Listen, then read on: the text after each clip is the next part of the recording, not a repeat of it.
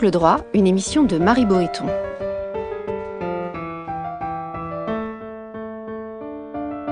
Entre le fort et le faible, c'est la liberté qui opprime et la loi qui affranchit. Aujourd'hui, la diplomatie féministe, pourquoi faire? Avec Lucie Daniel, experte plaidoyer au sein de l'ONG Equipop. Certains concepts défient l'époque. La diplomatie féministe est de cela. Une diplomatie d'un nouveau genre est en effet en train d'émerger, visant à promouvoir les droits des femmes dans le cadre des relations entre États, et ce dans les domaines de la sécurité, de la défense, du commerce international, de l'aide au développement ou encore de la coopération culturelle. Rien ne justifie que la moitié de l'humanité reste sous-représentée en matière de politique étrangère. Alors comment cette diplomatie se décline-t-elle concrètement? À quelles conditions peut-elle devenir le lieu de nouveaux possibles? Que pèse enfin cette diplomatie face à la réelle politique régissant encore trop souvent les relations entre États On en parle ici et maintenant.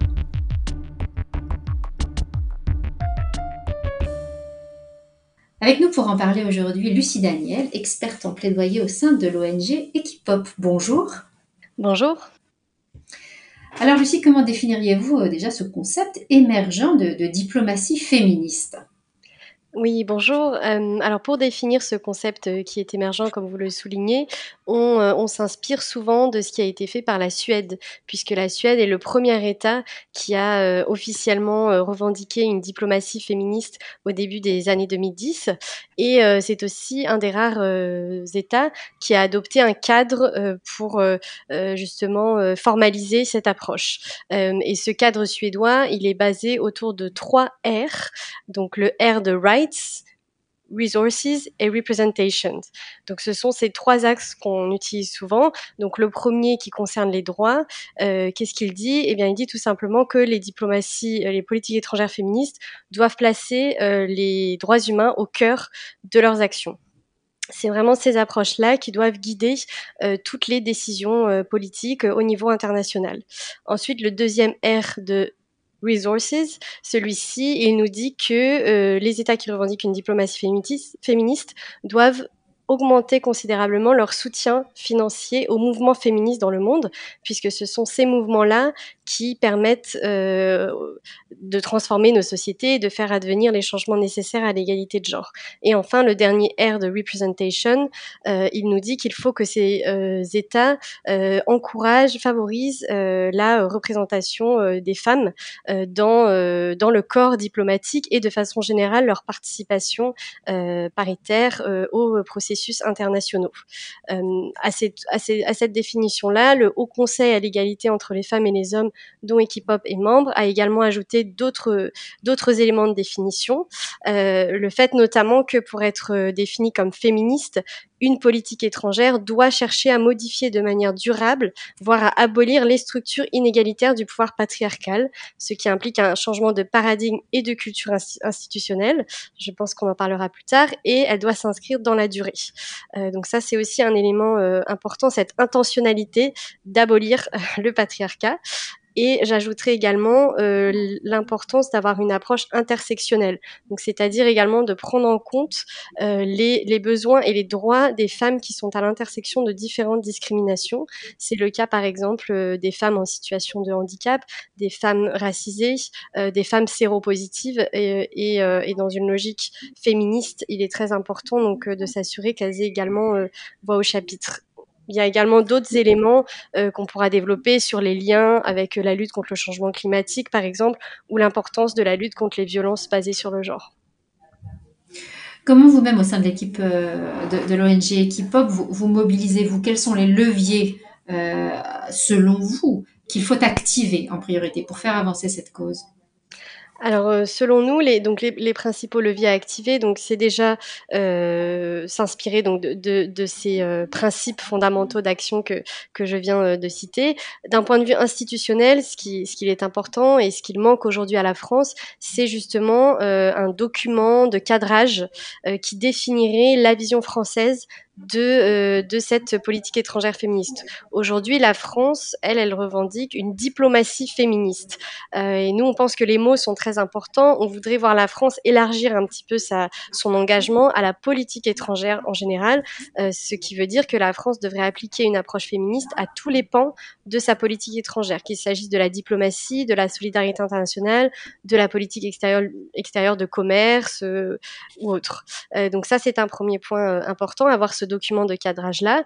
Ensuite, les leviers, il y a bien sûr la question à nouveau du financement des associations féministes dans le monde. Ça, c'est quelque chose d'extrêmement important. on sait aujourd'hui que les mouvements féministes sont partout dans le monde reçoivent très peu de financement. Une part infime de l'aide internationale leur est dédiée. et même l'aide internationale dite genrée arrive très peu finalement dans les mains des associations féministes. donc il y a une très grosse marge de, de progression là-dessus. Et ensuite, il y a aussi un levier plus institutionnelle, euh, puisque euh, l'adoption d'approches féministes nécessite aussi de transformer en profondeur la façon dont on fait de la politique étrangère, et du coup, cela passe par euh, des gros efforts de formation à faire au sein des différents ministères, pour que chaque voilà, pour que chaque ministère aussi se sente responsabilisé par rapport à, à ces à ces approches-là. Si, si, on dézoome un petit peu et qu'on regarde au-delà de la France, c'est comme très très difficile de porter euh, une cause dans un monde qui est extrêmement archipélisé et où surtout les droits des femmes restent encore extrêmement hétérogènes. Oui, tout à fait. C'est euh, effectivement euh, difficile, mais euh, non moins nécessaire. les droits des femmes sont effectivement très hétérogènes d'un pays, d'une région à l'autre, mais je pense qu'il y a en revanche une dans les revendications des mouvements féministes, il y a des sujets qui sont assez invariables. il y a par exemple la lutte contre les violences basées sur le genre, contre les violences sexistes et sexuelles, la liberté des, des femmes à, à, disposer de leur corps, et donc ce sont ces ces, luttes-là qu'il faut, euh, faut que les politiques étrangères féministes euh, soutiennent. Euh, et effectivement, c'est d'autant plus important aujourd'hui parce que on, assiste, vous l'avez sans doute entendu, à, ce que les féministes appellent un backlash, donc c'est-à-dire, voilà, d'un point de vue littéral, un retour de bâton. donc cinq ans, cinq ans après MeToo, on voit dans des pays qui avaient, qui avaient vu des progrès en matière de, de droits des femmes, on voit un certain nombre de retours en arrière. bien sûr, on pense à l'exemple euh, des États-Unis qui sont revenus de façon euh, dramatique sur le droit à l'avortement euh, il, y a quelques mois. dans d'autres, voilà, dans d'autres dans d'autres mesures, on peut penser, par exemple, à ce qui se passe en Suède avec ce score de, l'extrême droite qui, menace justement la, continuité de la politique étrangère féministe de la Suède. on assiste voilà, à, des retours en arrière dans un certain nombre de pays. Et plus généralement, euh, si on regarde par exemple au niveau des organisations, au niveau des espaces multilatéraux, au niveau de l'ONU, on voit que la question des droits des femmes est devenue une vraie ligne de fracture entre euh, les différents États euh, lors des assemblées générales des Nations Unies ou lors de la commission sur le statut euh, des droits des femmes qui a lieu tous les ans en mars. et du coup, il est vraiment important que les pays qui défendent un modèle de société égalitaire entre les femmes et les hommes, et a fortiori les États qui revendiquent une politique étrangère féministe, soient beaucoup plus audibles, beaucoup plus proactifs sur ce sujet-là, puisque les droits des femmes c'est quelque chose qui n'est jamais immobile ni linéaire. Mhm. C'est-à-dire que si ça n'avance pas, il faut partir du principe que c'est que c'est en train de reculer, mhm. que euh, des mouvements anti-droits euh, sont en train donc de manœuvrer pour euh, pour faire reculer ces droits. un certain nombre de pays hein, se revendiquent en tout cas de, cette, de ce nouveau concept, alors de manière très différente. On, on, parle beaucoup du Canada comme étant à la pointe par rapport aux autres. Est-ce que c'est le cas? Et si oui, comment décline-t-il très concrètement cette diplomatie féministe? Oui, alors effectivement, on parle, on parle souvent du Canada qui, qui a suivi euh, de près euh, la Suède. Euh, un des marqueurs intéressants du Canada qui, qui lui valent sans doute cette, voilà, cette, réputation, le Canada, pour, pour le coup, a, a, a, grandement misé sur le financement des associations féministes dans le monde. donc, il y a quelques années, le gouvernement a, a lancé notamment Equality Fund, donc un fonds pour l'égalité qui vise à financer des associations féministes dans le monde et qui a été doté de, dans lequel le gouvernement a injecté 300 millions de dollars canadiens sur, sur plusieurs années. donc c'est vrai que ça c'est un effort significatif et aujourd'hui le Canada fait partie des pays dont qui, qui, si vous voulez, allouent la, la plus grande proportion de leur de leur aide internationale aux enjeux de genre. il existe des marqueurs au niveau de l'OCDE qui permettent d'évaluer quelle est la proportion de, euh, de l'aide internationale d'un pays euh, qui va vers l'égalité euh, de genre. Et on estime que à peu près 92% de la politique de solidarité de solidarité internationale du Canada, pardon, 92% de ces financements euh, vont euh, vers des, euh, des programmes pour, pour promouvoir mhm. l'égalité entre les femmes J'ai lu aussi qu'ils s'étaient dotés d'une entité, je crois que c'est assez unique, qui s'assure que les traités de libre-échange signés avec des pays tiers n'impactent pas négativement les habitantes de ces États. Oui, tout à fait. le Canada a aussi amorcé justement cette euh, diversification, enfin a aussi amorcé cette réflexion dans les autres pans euh, de sa politique euh, étrangère. Et le Canada est également un des seuls pays, si ce n'est le seul, qui a désigné une ambassadrice pour les femmes, mmh la paix et la sécurité. Donc c'est ce qu'on appelle l'agenda femmes, paix, sécurité, qui est aussi un, un pan très important des, des, politiques étrangères féministes. Après, mmh je suis à peu près certaine que si vous si vous interviewiez une féministe canadienne, elle vous dirait et à juste titre que euh, tout n'est pas si pas si, parfait et qu'il y a encore euh, beaucoup de choses à voilà beaucoup de, progrès à faire euh, sur un certain nombre de questions, y compris y compris au Canada. Alors, on dit que le, Luxembourg, l'Espagne, le Mexique aussi, l'Allemagne, le Royaume-Uni, le Pays-Bas, la Finlande et la France revendiquent ce type de, diplomatie. Pour parler de la France, qui nous concerne au premier plan, comment vous la qualifieriez sur quoi en effet euh, l'exécutif s'est mobilisé ces dernières années et puis sur quoi en effet il reste encore. Vous parlez tout à fait tout à l'heure du, du, plan de cadrage hein, qui, qui, qui, se fait attendre, mais sur quoi la France malgré tout a avancé? Alors la France, je dirais que la, la montée en puissance de, de, la diplomatie féministe française, elle a commencé dans le cadre de la présidence française du G7 en 2019, euh, donc sous l'impulsion d'un certain nombre d'associations, dont Equipop et ses partenaires. Euh, la France a déclaré à ce moment-là, par la voix de Marlène Schiappa et Jean-Yves Le Drian, l'adoption d'une diplomatie féministe. Et donc ces dernières années, on a, on a vraiment été dans un dialogue régulier avec le gouvernement pour que cette promesse se concrétise. Euh, il y a un certain nombre de sujets sur lesquels on a observé des, des, évolutions positives. Je pense notamment à la question des droits sexuels et reproductifs. Donc, ce sont tous les droits qui ont trait à la sexualité, donc le droit à la contraception, l'avortement, la lutte contre les violences sexistes et sexuelles. Sur ce sujet-là, on observe effectivement que la France a euh, augmenté ses financements à l'international, même s'il reste très en deçà des besoins, il y a une, progression. Et puis, on observe aussi que la France porte une voix plus forte, plus progressiste sur ces questions dans, les instances internationales. Donc ça, c'est quelque chose de positif. après, il y a, encore un certain nombre de, dimensions qui, restent à, à, explorer. La France, par exemple, s'est également, euh, elle aussi, dotée d'un fonds euh, de financement pour les associations féministes dans le monde. Donc c'est un fonds qui est géré par l'Agence française de développement, euh, qui est un fonds de 120 millions d'euros qui, qui, arrive à échéance en 2023, qui doit être renouvelé.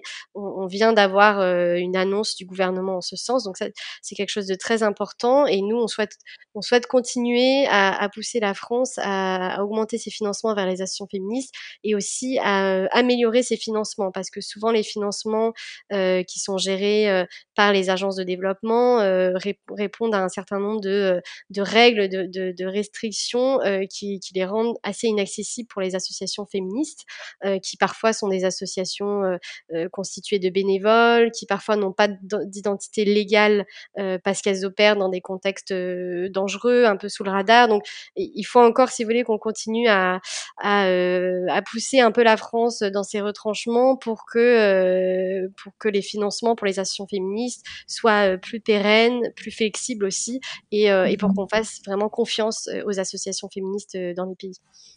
Quels sont alors où on se parle en fait les principaux obstacles au déploiement d'une diplomatie féministe qui serait réellement ambitieuse? Que ce soit en France ou à l'étranger d'ailleurs, mais quels sont les obstacles?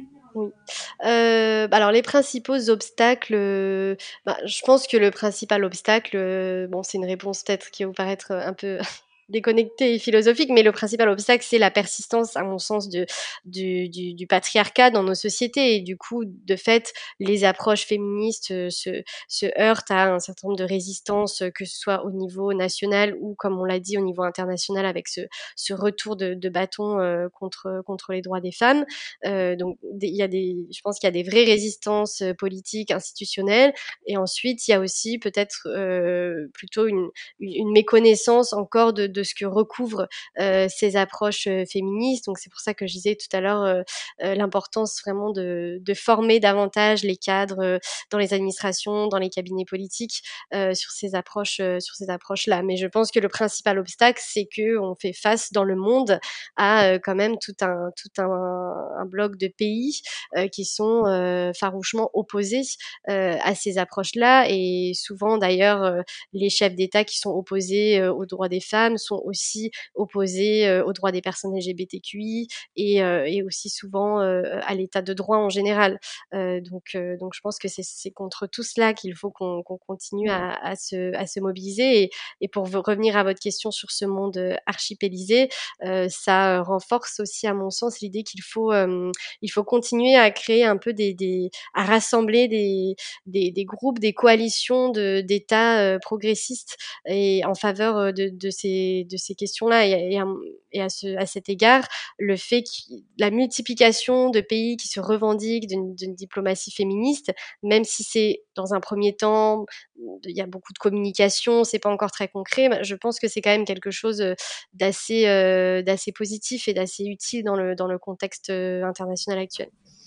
Il y a quelques années, la ministre des Affaires étrangères suédoise Margot Wallström avait été jusqu'à annuler un contrat de coopération militaire avec l'Arabie saoudite pour protester précisément contre le sort réservé aux femmes dans ce pays.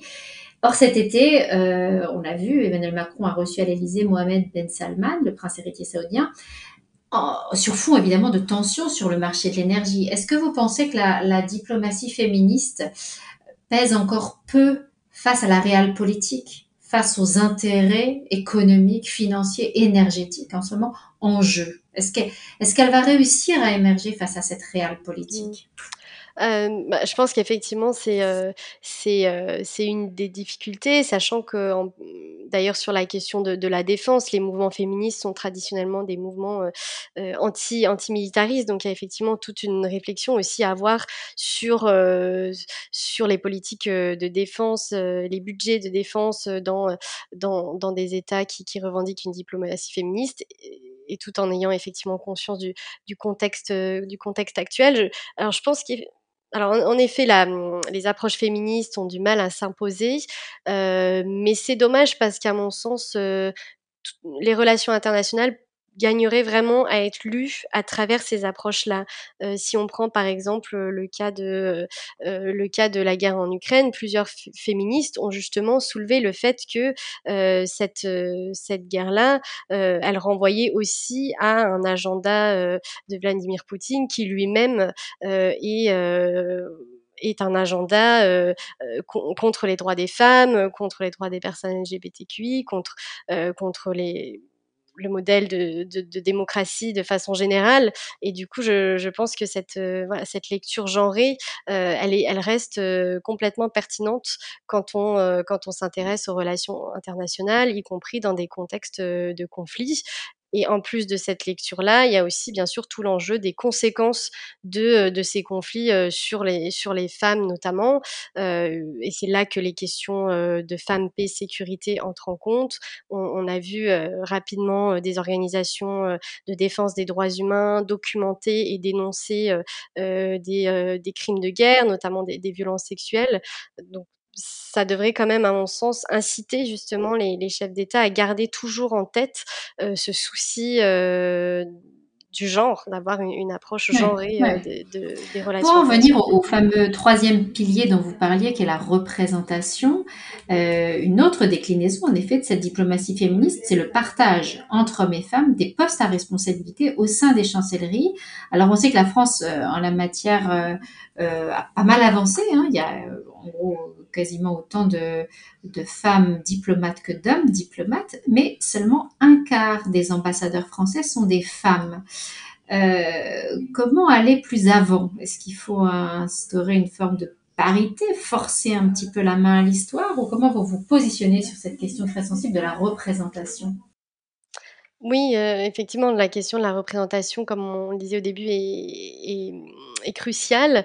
Euh, sur le ministère de l'Europe et des Affaires étrangères, la féminisation du corps diplomatique français est, très lente, bien que euh, bien qu'elle connaisse une trajectoire plutôt positive. Hein. On va plutôt vers une féminisation, mais on est encore très loin du compte. Et vous avez vous avez redonné les chiffres en plus d'une sous-représentation des femmes dans les ambassades, on constate que euh, lorsqu'elles sont nommées, euh, elles, sont, elles sont aussi sous-représentées dans les postes stratégiques, les postes à haute responsabilité au sein des ambassades. Donc il y a cette double, si vous voulez, ce double plafond euh, de verre dans les ambassades. je pense effectivement pour pour pour accélérer les choses, comme vous dites, l'outil de, de, la parité me semble tout à fait pertinent. On, on dit souvent que si on euh, si on n'a pas ce, genre d'incitation là, on mettra encore euh, des siècles à atteindre euh, l'égalité entre les femmes et les hommes. Donc effectivement, selon nous, il y a un vrai enjeu de représentation, de démocratie dans le corps diplomatique français et, les, principes de parité devraient en effet s'y appliquer. Et dernière petite question, toujours sur, sur la question de la représentation, certains estiment que les femmes ne sont pas les seules à même de porter la voix et les intérêts de leurs semblables, de leurs congénères. Qu'est-ce que vous leur répondez? Alors effectivement, on a, en ce moment, pas mal de contre-exemples, hein. On peut penser à la la présidente, du Parlement européen, on peut penser à, à l'Italie. pendant l'élection présidentielle, même cette année, la question nous a été posée souvent, puisque finalement la la femme, en position de gagner, c'était Marine Le Pen et dont on sait qu'elle est qu'elle est très loin d'être féministe, et qu'elle est que son programme aurait gravement porté atteinte aux droits des femmes. Alors en effet, euh, je pense que il n'y a pas, enfin, je je pense pas que par essence euh, les femmes sont plus à même de, de porter euh, les revendications des femmes ou sont plus à même d'être dans l'empathie, dans l'écoute ou autre, mais je pense à deux choses. Il y a d'abord un enjeu quand même démocratique de représentation. Donc, quoi qu'il en soit, il faut qu'il y ait davantage de femmes dans les postes à responsabilité, dans, la, dans les postes politiques. Il faut cette parité. Et ensuite, on, on, constate quand même que dans un certain nombre de cas, euh, les femmes ne sont pas par essence plus altruistes, mais elles sont socialisées d'une telle manière qui fait que quand on les met autour de la table, la chance, la probabilité de, penser aux droits des femmes est plus forte. Je, donne un exemple qui, que j'ai trouvé assez frappant pendant la pandémie de Covid. une, organisation qui s'appelle Women Global Health a sorti une étude l'année dernière qui montrait que la très grande majorité des femmes n'avaient pas de masque Covid à leur taille, alors qu'elles représentent 70%, euh, plus de 70% du corps euh, médical. Euh, et pour la simple raison qu'il n'existait pas de standards contraignants avec des mesures adaptées au, visage des femmes. et, moi, je pense que que ça veut, dire que concrètement, à aucun moment, euh, à l'OMS ou je ne sais où, dans les salles de réunion, une personne s'est dit ah il faudrait peut-être qu'on pense à faire des masques pour les femmes. Euh, donc voilà, je, pense que s'il y avait eu plus de femmes dans cette salle, la probabilité qu'on y ait pensé euh, aurait été plus forte. Merci beaucoup Lucie Daniel. Merci. Je rappelle que vous êtes experte plaidoyer à l'ONG Equipop cette émission a été préparée par Marie Boéton avec à la technique et à la coordination Léobardo Arango. Ne manquez aucun épisode du podcast Angle droit en nous suivant sur les réseaux sociaux. Vous pouvez écouter et télécharger librement l'émission sur le site radio.amicus-curiae.net.